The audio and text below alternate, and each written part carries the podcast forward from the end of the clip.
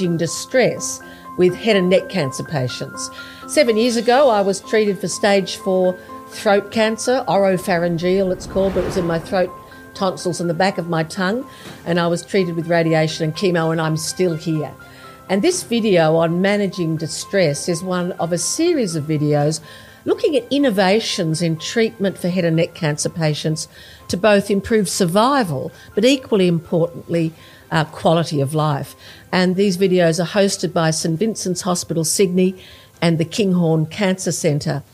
And before we begin, I'd like to acknowledge that we're broadcasting today on Aboriginal land and to acknowledge the Gadigal people of the Eora Nation, uh, their elders past and present, and emerging leaders, and also to acknowledge that many Aboriginal and Torres Strait Islander people are disproportionately affected by the sort of head and neck cancers uh, that we're talking about today.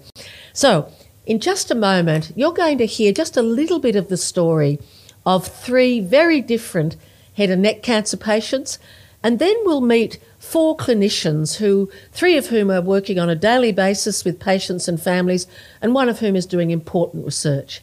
So, welcome and thanks for joining us. Maureen Jansen from Head and Neck Cancer Support Aotearoa New Zealand again. Um, Julie has asked me to talk about mental health and head and neck cancer. And I could go on about this for ages because I've had three bouts of head and neck cancer, getting more disfigured and disabled each time, but still here. And I have boiled down my thoughts as a long-term patient on mental health issues. And I've come up with three things I think are important to me as a patient and to carers who live through this situation with their spouses, partners, etc. The first one is medication. I don't know if all patients realise that there are useful medications that can can reduce the pain, the grief, the anxiety and the fear and the panic. There are anti-anxiety medications which I have never been offered, never taken uh, fortunately, I probably haven't needed them, but antidepressants have served me very well indeed. To citalopram to keep me thinking a bit more positive, positively, not being in that dull, aching, panic, anxiety-ridden mode long term. I think they've helped together with my second piece of advice or, or strategy, which is seeing a counsellor, a psychologist, or a psychiatrist. I don't know if all patients, especially men, accept that this is just a practical, helpful aid to coping with a, a, a cancer that is so isolating, disfiguring, so has such terrible treatment over many weeks that can leave you pretty emotionally scarred. So I think that um, the the um, no, how can I say it? Normalizing psychological help is a very good thing. It's happening now. Can't happen fast enough, and I found that I have had free counselling from Cancer Society psychologists and They've helped me to sort out what is rational fear from what is exaggerated irrational fear, and they've given me strategies like mindfulness, like um, things like taking photographs of nature and sharing them, um, gratitude for the things that are good in our lives taking things a step at a time and not catastrophizing when you don't need to.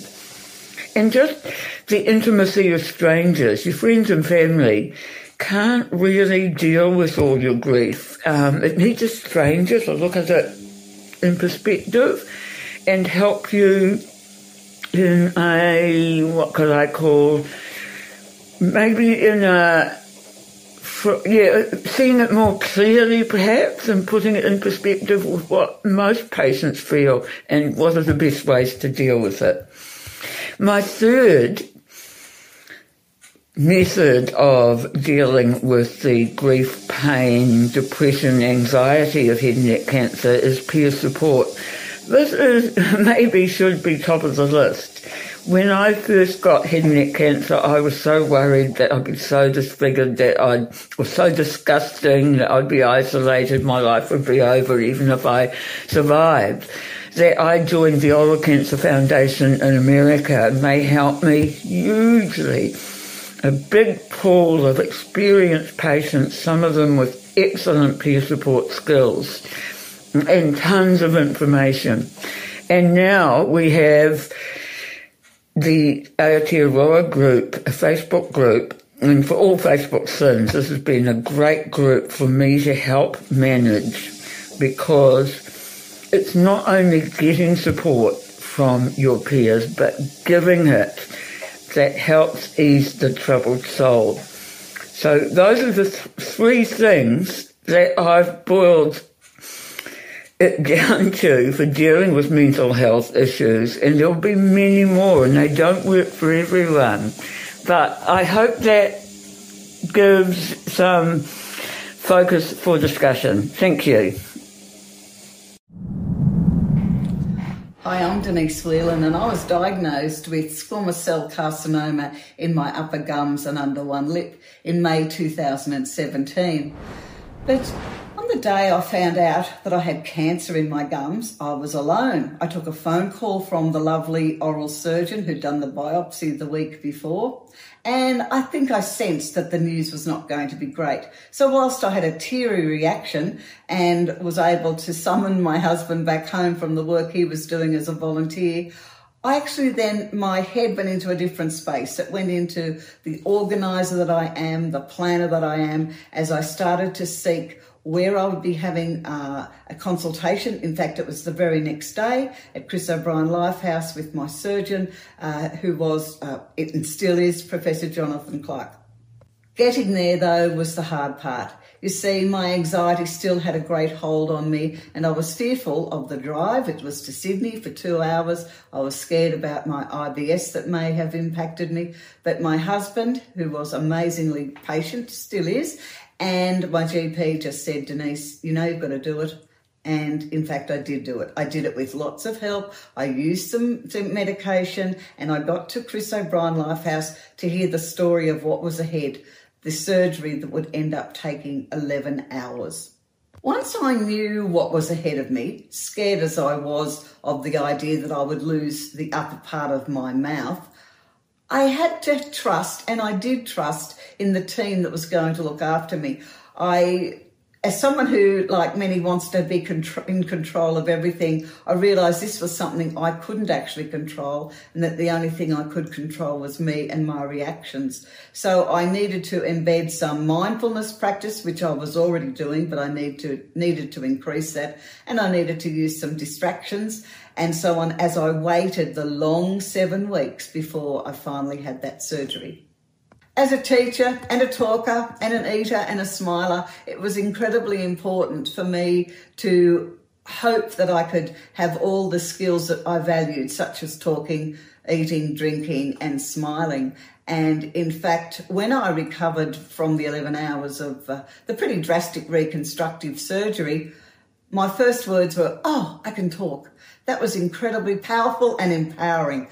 I then recovered over the next 10 days at Chris O'Brien Lifehouse, and each person, each medical person, each uh, support person who came to see me went, Wow, you're looking good. By their comments and by how I felt inside, I knew that I was on my way to wellness, even though it was one heck of a journey, and I knew it would take a very long time. Using those skills over the next uh, two and a half to actually three years now uh, has become a practice. In fact, my mental health has never been better. I do though have to keep check of down days and I have to be remain patient as I wait in between surgeries. I've now had four. Um, but I am going extremely well. One thing that I stand by is having a routine. I was pretty routineless in my early years of retirement, but having a routine, something to look forward to, something creative to do every day, something social to do every day, which is when I go out for a cup of coffee and get myself dressed up to do so, has made the world of difference. I hope that sharing my story might help others know that having a cancer diagnosis, particularly one that's in the head and neck, may not necessarily be all doom and gloom. It may be a chance to grow. Hello, my name's Gary Marr, and I'm a head and neck cancer patient. I had eight weeks of radiation, chemotherapy, PEG tube, and the mask. The mask very stressful times. I didn't cope very well. Took a psychologist, psychiatrist, and my own biopsy doctor to keep motivating me and helping me and encourage me to keep going because I gave up many, many times. I want to talk about the stress, the distress, and, and I want to give a suggestion to help people get through. Because the doctors and nurses, they kept telling me to do these things, to keep eat, try to feed myself through the PEG tube and, and other things. And I just could not do it. And I asked if I could talk to another patient just to get some ideas and help uh, as to how they cope. And their answer was for privacy reasons, they couldn't give me any names of anyone else I could talk to. It's a very lonely journey when, when there's nobody to contact, to relate and uh, it's a very, very difficult struggle. Later on down the track, a couple years down the track, I found a flyer for a head neck cancer support group in the Central Coast. And I went to that meeting, and lo and behold, met hordes of people that underwent the same thing as me. And we all shared a lot of good suggestions about how they coped through the scenarios the mask and the PEG tube, the feeding, and all this stuff. I only wish I had that at that time. And so my suggestion is for all doctors and nurses in the cancer centres recommend new patients to get in contact with support groups at the very early stage because during the time when they really need it, at least they've got that contact and they can go through and talk to people. And to summarize, summarize, the difference is, is the difference between sympathy and empathy. The doctors and nurses can give you sympathy.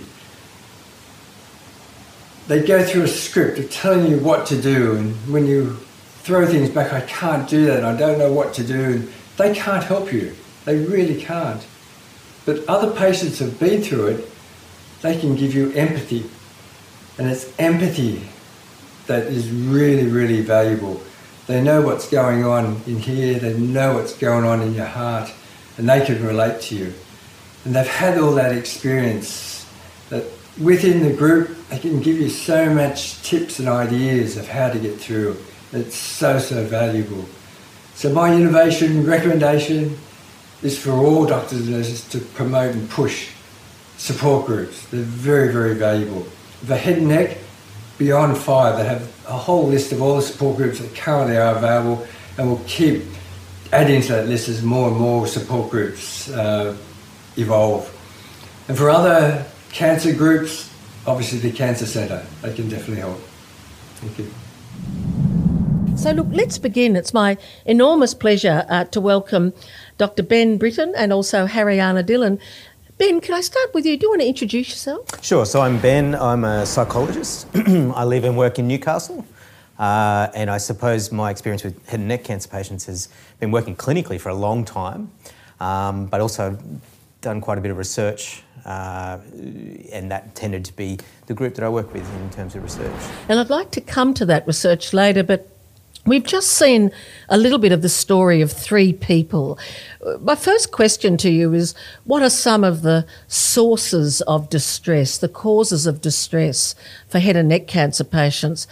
Just from what we've heard so far, what, what you know, come, came to your attention? Yeah, I mean, I think what stood out for me is um, the, the lady from New Zealand sort of mentioning, uh, and, and indeed the, the other lady, uh, talking about changes to what makes their life feel good, meaningful. So talking and eating and socialising, that just that everyday stuff. And I think um, the impact on everyday living, on what we usually do to cope, what we usually do to enjoy ourselves and, and make make life feel worthwhile is really impacted on by head and neck cancer, both the cancer but also the treatment. You know, it's, it's quite a rough treatment in that in that sense. Just in a nutshell, for someone who might be a, a, a new member of a clinical team and they're just beginning to work with head and neck cancer patients, just in a nutshell, why